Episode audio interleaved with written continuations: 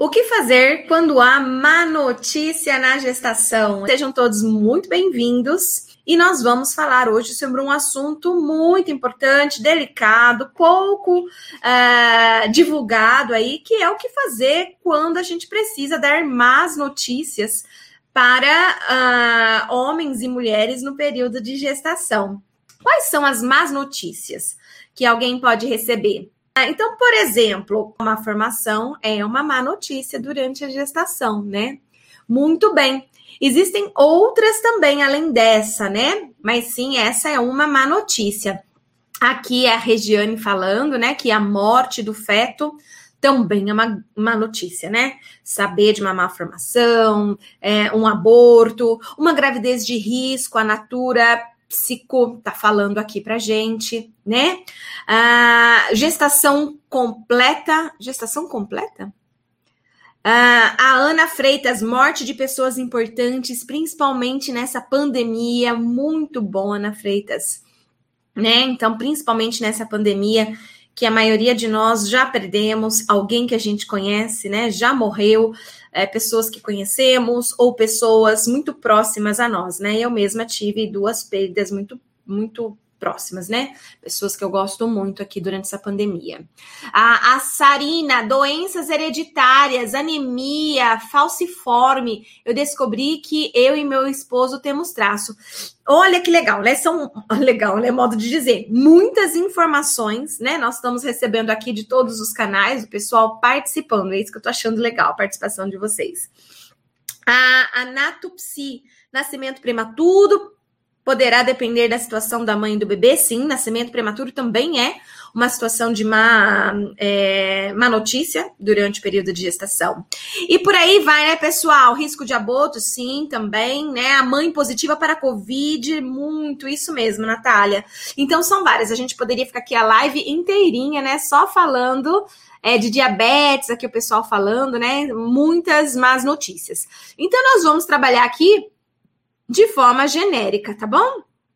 É, porque, como vocês viram, são várias as possíveis más notícias durante o período perinatal, né?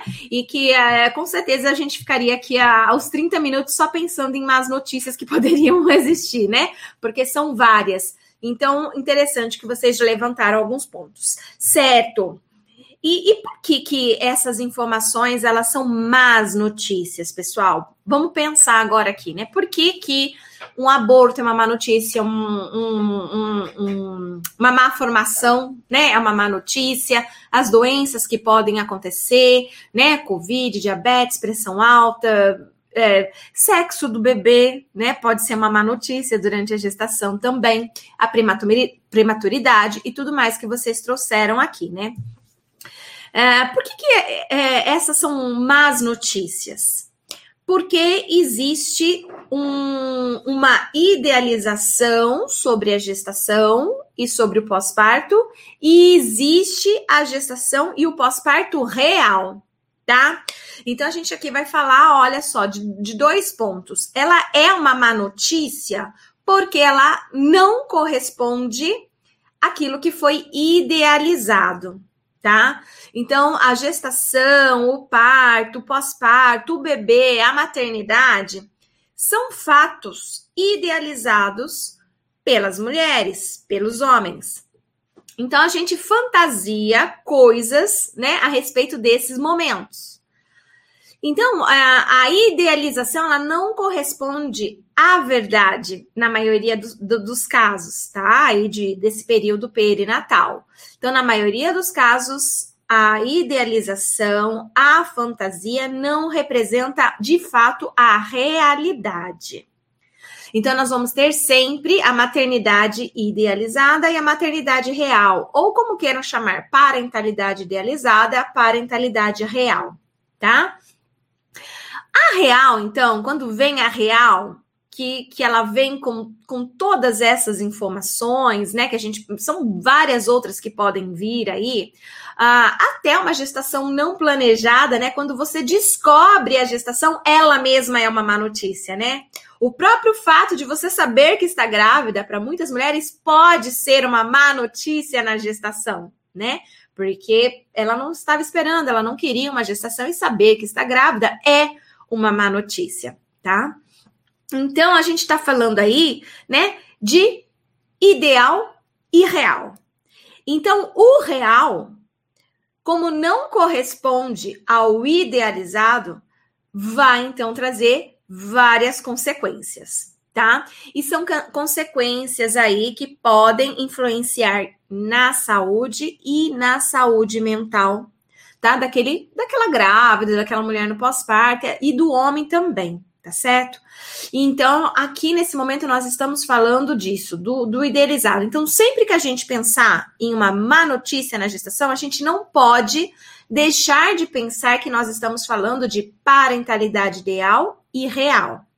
Ou seja, sempre uma má notícia nesse período perinatal tem a ver com as idealizações e daquilo que é real. Então, não importa qual profissional você é, mas isso deve ficar bem claro para você, tá? Que aquilo é uma má notícia porque é o real, né? Que não era esperado, que não corresponde ao idealizado e fantasiado. Uh, a gente tem que entender também que essas fantasias e essas idealizações nem sempre elas vão acontecer no momento da gestação, tá? É, às vezes elas vão acontecer bem antes. Por exemplo, ah, vamos supor que uma mulher ela vai engravidar só daqui dois anos, e nesse momento ela não tá nem pensando em engravidar nada, né? Mas daqui dois anos a vida dela tá numa forma que ela vai querer engravidar e tudo bem. Mas você acha que dois anos antes ela nunca pensou em uma maternidade? Como ela será como mãe? Como será o bebê dela? Como será a gravidez, o parto?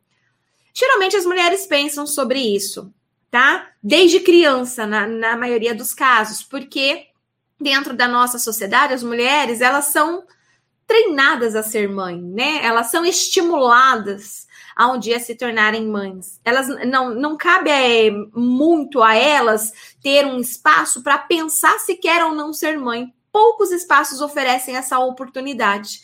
Então existe muito uma pressão. As pessoas falam: "Ah, quando você for mãe", né? Como se fosse uma certeza, tá?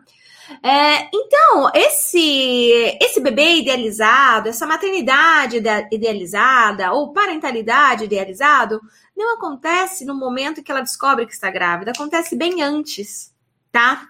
A idealização, esse bebê idealizado, e a forma com que você vai ser mãe, ou que a sua cliente vai ser mãe, né?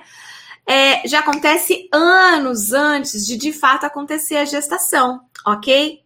Então, quando você vem com a, o fato real, o bebê real, a maternidade real para aquela pessoa, ela vai inevitavelmente passar por um processo de luto, que aqui a gente vai chamar perinatal, luto perinatal. Porque o luto perinatal, né, o luto em si, ele não acontece só quando morre alguém. O luto é para quando a gente tem perda de algo ou alguém. Não necessariamente é a perda de alguém, pode ser de algo também. Então, por exemplo, nesse caso é, de uma má notícia, seja ela qual for, primeiro, tá mexendo com aquela parentalidade idealizada, né? A pessoa tem que lidar com a real. E, inevitavelmente, essa pessoa ela vai ter que passar por um processo de luto, tá bom? Luto. Lembrando, então, que o, o bebê não precisa morrer para essa mulher ou casal entrar em luto, tá? Só o fato, por exemplo, do sexo do bebê ser uma má notícia, como aqui a Alissa Teixeira tá falando, né? É, só isso já, já coloca essa mulher e esse casal em luto. Por quê? Porque não corresponde ao bebê idealizado tá? O sexo real desse bebê é uma má notícia.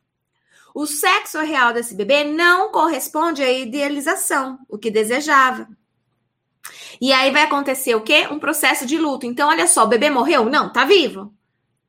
Mas a, a notícia, a má notícia, faz com que essa pessoa, esse casal, tenham que passar por um processo de luto tá bom? Então, o luto, gente, ele vai estar presente sim nas más notícias. Não entendam que o luto perinatal vai estar presente só em casos de aborto ou, é, óbito fetal. Ok? Então, o processo de luto, ele vai estar presente nas más notícias.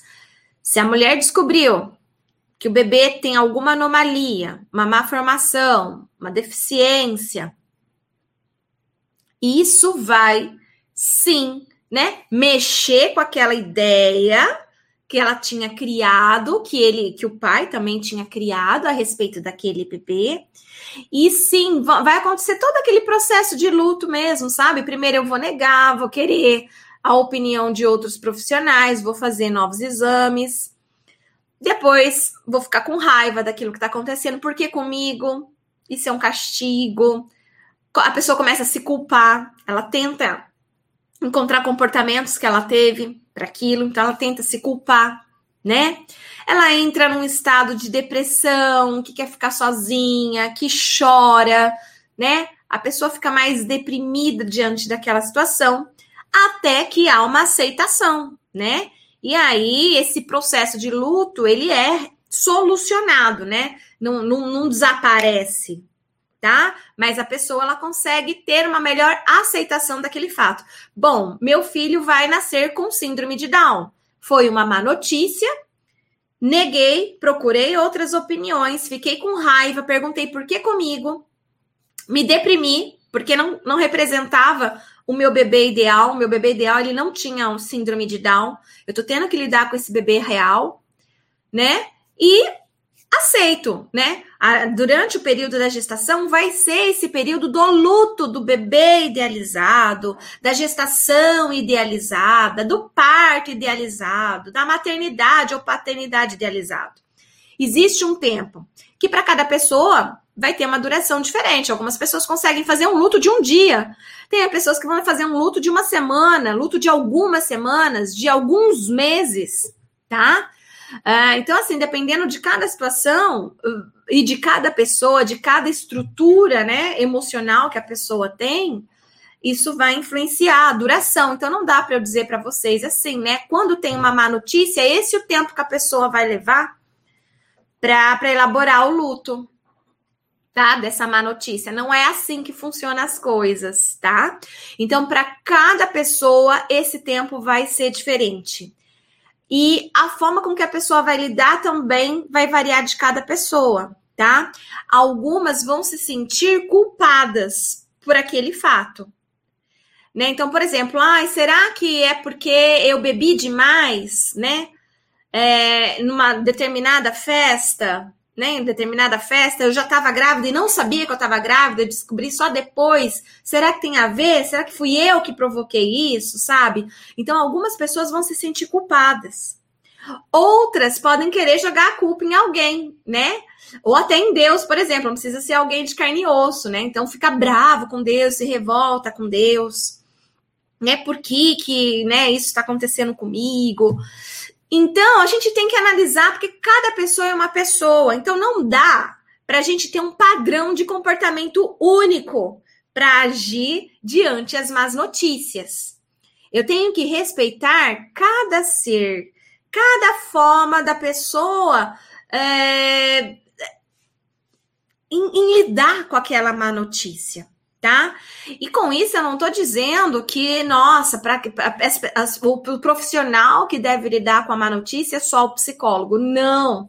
E, inclusive, que isso fique, né, bem claro, porque é, em alguns hospitais, quando há má notícia, e nesse hospital há o psicólogo, muitos profissionais, como não estão é, confortáveis com as questões emocionais, né? Não, não estão confortáveis com o sofrimento do outro, muitas vezes acaba deixando as más notícias para o psicólogo passar. Isso não está certo, tá? Quem deve dar a má notícia, né, é, é o profissional que está atendendo. Então, existem má notícias que, que é o fisioterapeuta que vai ter que passar. Existem mais más notícias que é o médico que vai ter que passar. Existem más notícias que é o psicólogo que vai ter que passar. Então depende, né, do que, que é a má notícia. Então, é uma má notícia, por exemplo, uma nutricionista ali falar para a pessoa, olha, né, sei lá, eu não sou nutricionista, não consigo pensar, né, uma enfermeira, tá? Olha, sua pressão tá alta, a enfermeira ali, por exemplo, né? Não sei. entende? Vão existir algumas más notícias é, que é um determinado profissional que tem que passar e não o psicólogo. O que eu ando percebendo é que em alguns espaços, como esses profissionais, fisioterapeutas, é, enfermeiros, obstetras, não têm essa habilidade com as emoções, de lidar com as emoções do outro, muitas vezes eles acabam delegando a função para um psicólogo, tá? Então, assim, o, o profissional que recebeu o diagnóstico, então tá lá o diagnóstico no nome dele, né? Então ele que vai dar o diagnóstico, é ele quem tem que dar a má notícia. O psicólogo ele vem depois, tá? A não ser que for um laudo, então é o próprio psicólogo que tem que dar aquele laudo, né, psicológico e tudo mais. Mas fora isso, tá? É, é quem o, o, profissional que tem o nome lá no, no diagnóstico, né, do, do que foi, é que é o responsável por dar a má notícia tá? E depois o psicólogo ele pode acolher, tá? É ele que vem depois e acolhe, mas não é ele quem dá a notícia. Importante isso. Por isso que todos os profissionais que trabalham com gestantes, mulheres no parto ou no pós-parto, são profissionais que precisam ter essa informação que eu estou passando agora para vocês, né? Que é um processo de luto, né? Que está relacionado ao ideal e ao real, né? Que são várias as más notícias, certo? Então, a, a postura de qualquer profissional diante essas más notícias tem que ser uma postura de empatia, de acolhimento. Então, a gente não deve falar de qualquer jeito e de qualquer forma e sair correndo. Eu não sei, assim, né, se vocês já passaram por essa situação ou já presenciaram, se vocês sabem, mas é muito comum, né, a inadequação de alguns profissionais para passar a má notícia, tá? Então, quando exatamente que a Nicole está falando, por isso que é importante a humanização na assistência, né?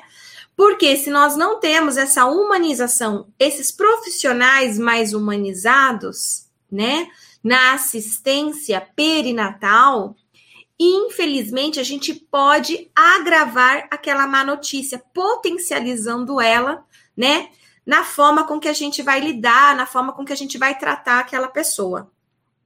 Então, por exemplo, pode existir um óbito fetal e o obstetra simplesmente falar: é, o bebê morreu, tá? Agora vocês precisam ir falar com a assistente social, né, para ver se, né, se quiser tem psicóloga também aí, licença. E sai, e sai da sala e deixa o casal ali com aquela informação desse jeito, né?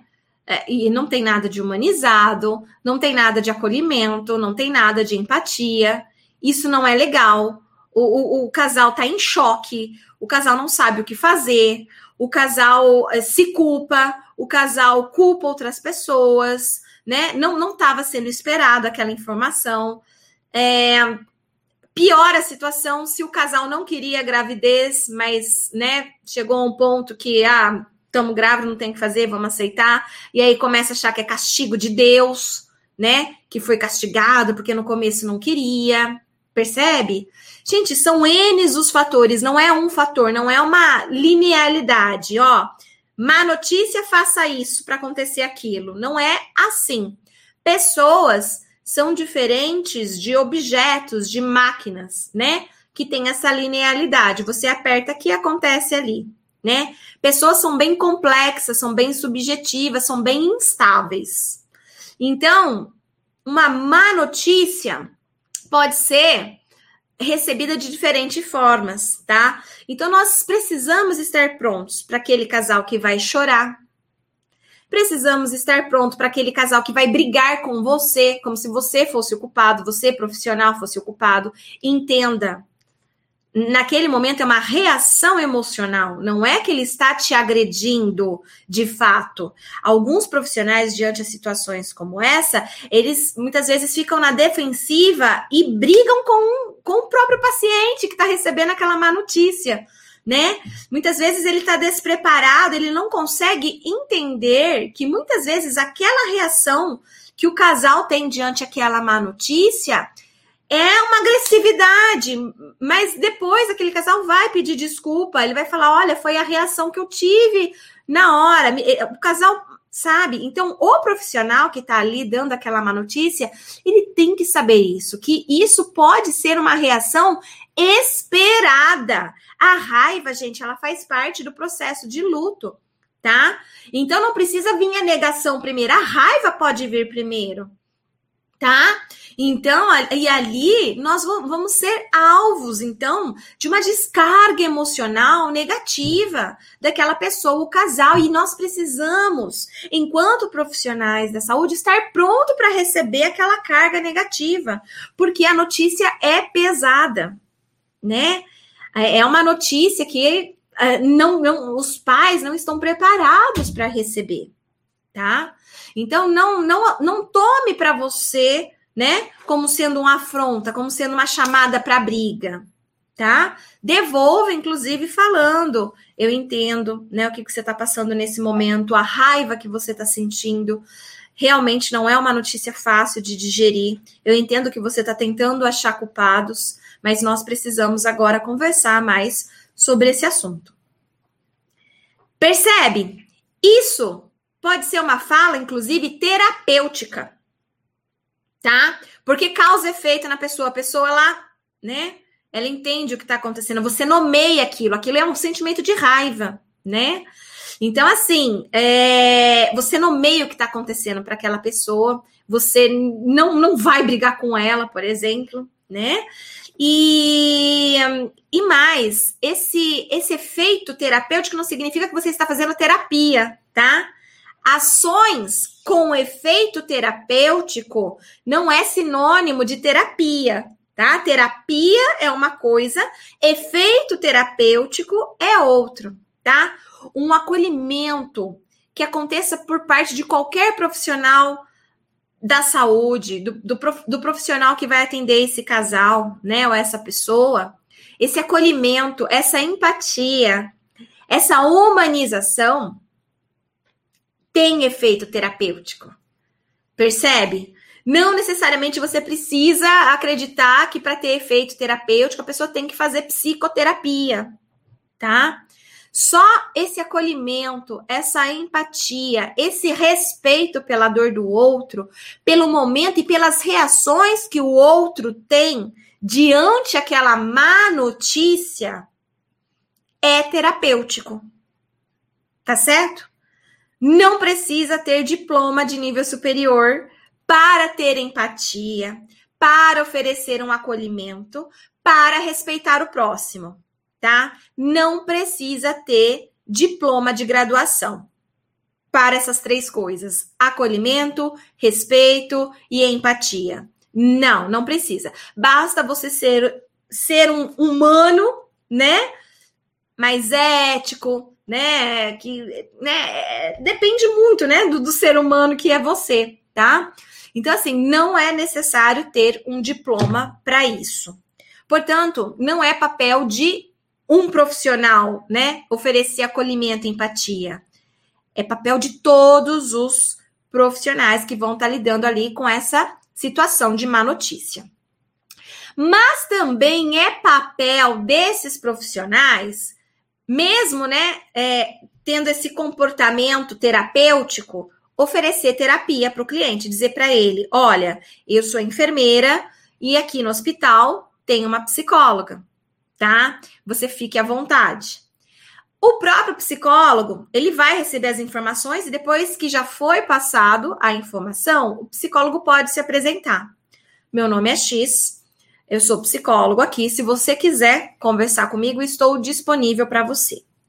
O fato é que quem vai decidir se vai ou não conversar com o psicólogo é o, o cliente, o paciente. É ele quem vai decidir.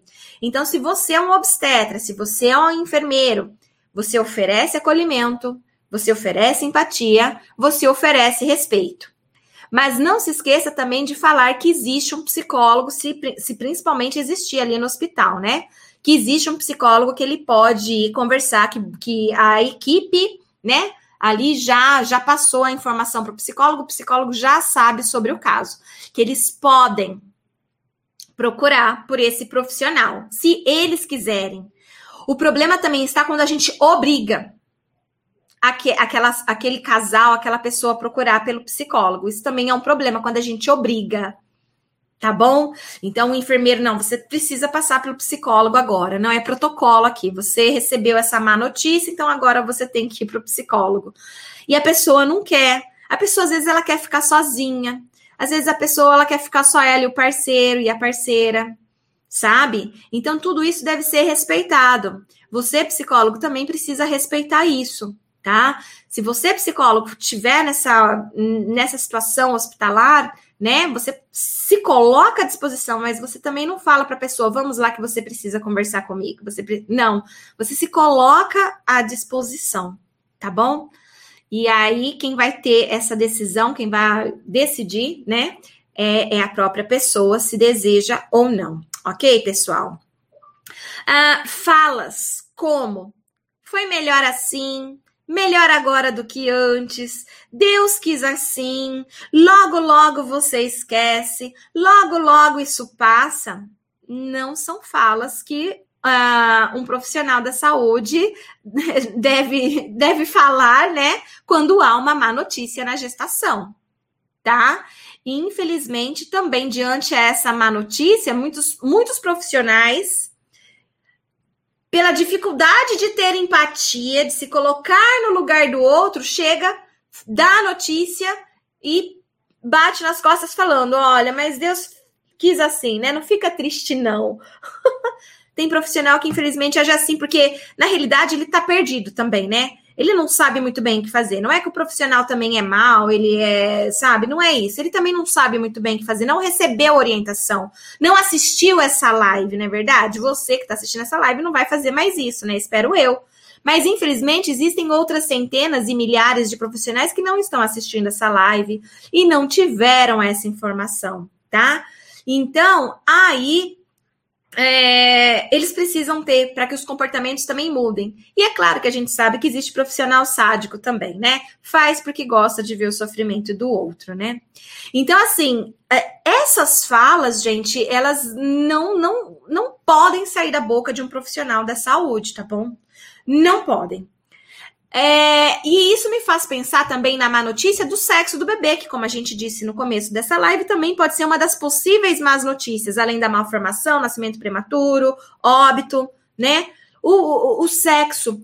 E, e, que também corresponde a, a uma idealização muito forte e que não é é muito é muito empático, as formas que nem o psicólogo, até mesmo o psicólogo, que é um profissional preparado, né, para lidar com as emoções, com a empatia, nem mesmo o psicólogo, muitas vezes, que atende casos de depressão gestacional por conta que o bebê ele, ele tem um outro sexo, né, o sexo oposto daquele que aquela pessoa desejava, consegue ter postura adequada. Porque é, tem muitos profissionais da saúde, eles pensam assim, nossa, mas é só um sexo, né? Ai, menina, menina, tá com depressão por causa disso? Tá pensando em se matar por causa disso? Que coisa esquisita. Para, logo, logo você se vincula com esse bebê, imagina, para. Né? Você não pode sentir isso, né? Vai passar para o bebê, o bebê vai sentir que você está sentindo isso, Deus castiga. Né? Infelizmente, nós temos isso, né? Esse tipo de pensamento, porque há um, é, é como se fosse hierarquia, né? É, é, eu que não estou na pele de quem sofre hierarquizo a dor do outro. Bom, se é uma, uma perda fetal, nossa, é uma dor incrível, né? Se é uma má formação fetal, ah, a dor não é tanta, né? A pessoa consegue aguentar, é uma dorzinha, né? Ah, descobriu uma diabetes? Ah, é uma dor, mas é uma, uma dor, né? Da, da, né? Ah, é sexo do bebê? Ah, não, isso aí, não, imagina. Quem sou eu para julgar a dor do outro? Quem sou eu para julgar o sofrimento do outro? Infelizmente, nós fazemos isso enquanto profissionais.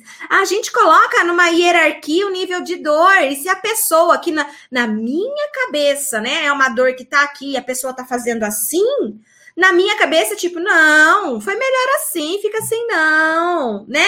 Logo, logo passa. Aí eu começo a usar essas falas inadequadas.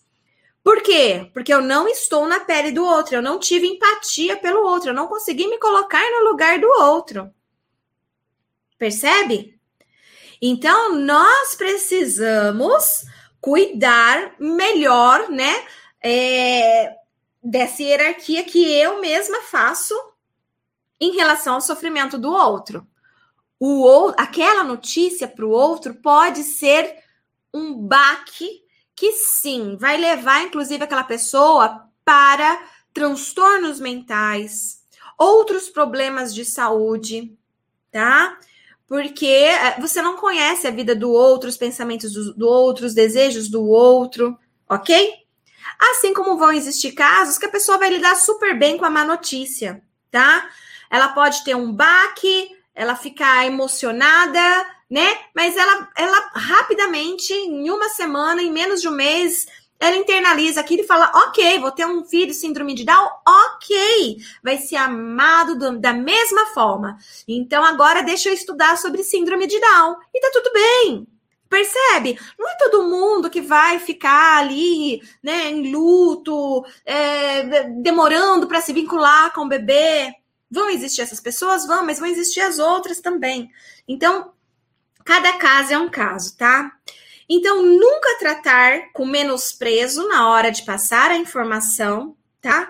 É, não invalidar o sentimento dos pais nunca. Então, se na sua hierarquia é uma dor irrelevante, você não sabe como é que tá aquilo na hierarquia dos pais. Então, não menospreze os sentimentos deles, independente do que for, tá? Não diminua, não invalide aquele sentimento, dizer, ah, você tá triste por causa disso, faça-me um favor. Não invalide, é um sentimento e ele é real e eles estão sentindo. Não invalide tá? Então, seja o que for, se para você você pensa que aquilo, né, tá numa hierarquia aqui, se para aquele casal está fazendo, é, está gerando um luto, né? Tá mexendo com o bebê idealizado, com a, paternidade idealizada e etc. Então você precisa sim acolher, respeitar e ter empatia e validar aquele sentimento. Não é um sentimento que não pode ser validado, ele deve ser validado, tá bom? É, Outra coisa que é importante dizer aqui, né? Eu tenho tentado desde, né, do início falar pai e mãe aqui, né? Mas é importante, né? O óbvio precisa ser dito. Então, o óbvio será dito agora. Não foque só na mulher quando a gente está falando de más notícias. Se o bebê morreu, o homem também vai estar tá em luto. Essa mulher não vai estar tá em luto sozinha, porque existe um pai do bebê, tá? Então, a má notícia não é só para ela, é para o pai também. Se o bebê vai ter alguma síndrome, alguma má formação, se vai nascer baixo peso, se vai nascer prematuro, tudo isso não significa que são más notícias para a mulher. São más notícias para o casal. Seja um casal hétero ou homoafetivo. Mas é uma má notícia para o casal. Percebe? Então, lembre-se, você profissional da saúde, quando for dar essa má notícia, o acolhimento não é só para uma pessoa. E, se possível, estenda para os familiares. É que nessa época que nós estamos de pandemia, geralmente não tem mais os familiares no hospital, né? Por conta da pandemia, as restrições e etc. Mas quando isso passar, e eu tenho fé que isso vai passar, né? Esses familiares poderão estar novamente, né, dentro do hospital e a gente precisa lembrar deles também. Que é um vô, uma avó que também está sofrendo com aquela informação, um tio, um tia, um irmãozinho, tá? Que também está recebendo uma má notícia. Entende? Então, nós precisamos estar preparados para acolher toda a família que está no período perinatal. Uma outra recomendação do que fazer, né, quando a gente dá uma má notícia, é, é, também, não imediatamente, não na hora que você dá a notícia, não é isso, mas depois, né? Eu digo depois assim, se você é, é, um psicólogo e vai acabar atendendo essa pessoa outras vezes, se você é um obstetra e vai ter contato novamente com essa pessoa, né? Passado-se uma semana, mais ou menos, tá? é esse o tempo, passado-se uma semana mais ou menos, vale a pena fazer uma avaliação da saúde mental, tá? Para identificar como é que está levando esse processo de luto, né? De elaboração da informação da má notícia. Então, a gente precisava de alguns instrumentos, né? O que eu recomendo para vocês é a escala de depressão pós-parto de Edinburgh, tá? Uh, não diagnostica depressão, mas sintomas de depressão, tá? Então, passado uma semana, seria interessante fazer uma avaliação da saúde mental. Até porque, se der um, uma pontuação muito alta, muito elevada, já é indicação que aquela pessoa sim precisa passar por um psicólogo, de preferência perinatal. Tá? Porque a gente está falando de um momento perinatal, então o melhor profissional que a gente recomenda é o psicólogo perinatal para lidar então com essa situação, ou até mesmo um psiquiatra, tá certo? É, mas eu aconselharia primeiro o psicólogo, né? E aí depois, né, se o psicólogo sentisse necessidade, também faria o um encaminhamento para o psiquiatra.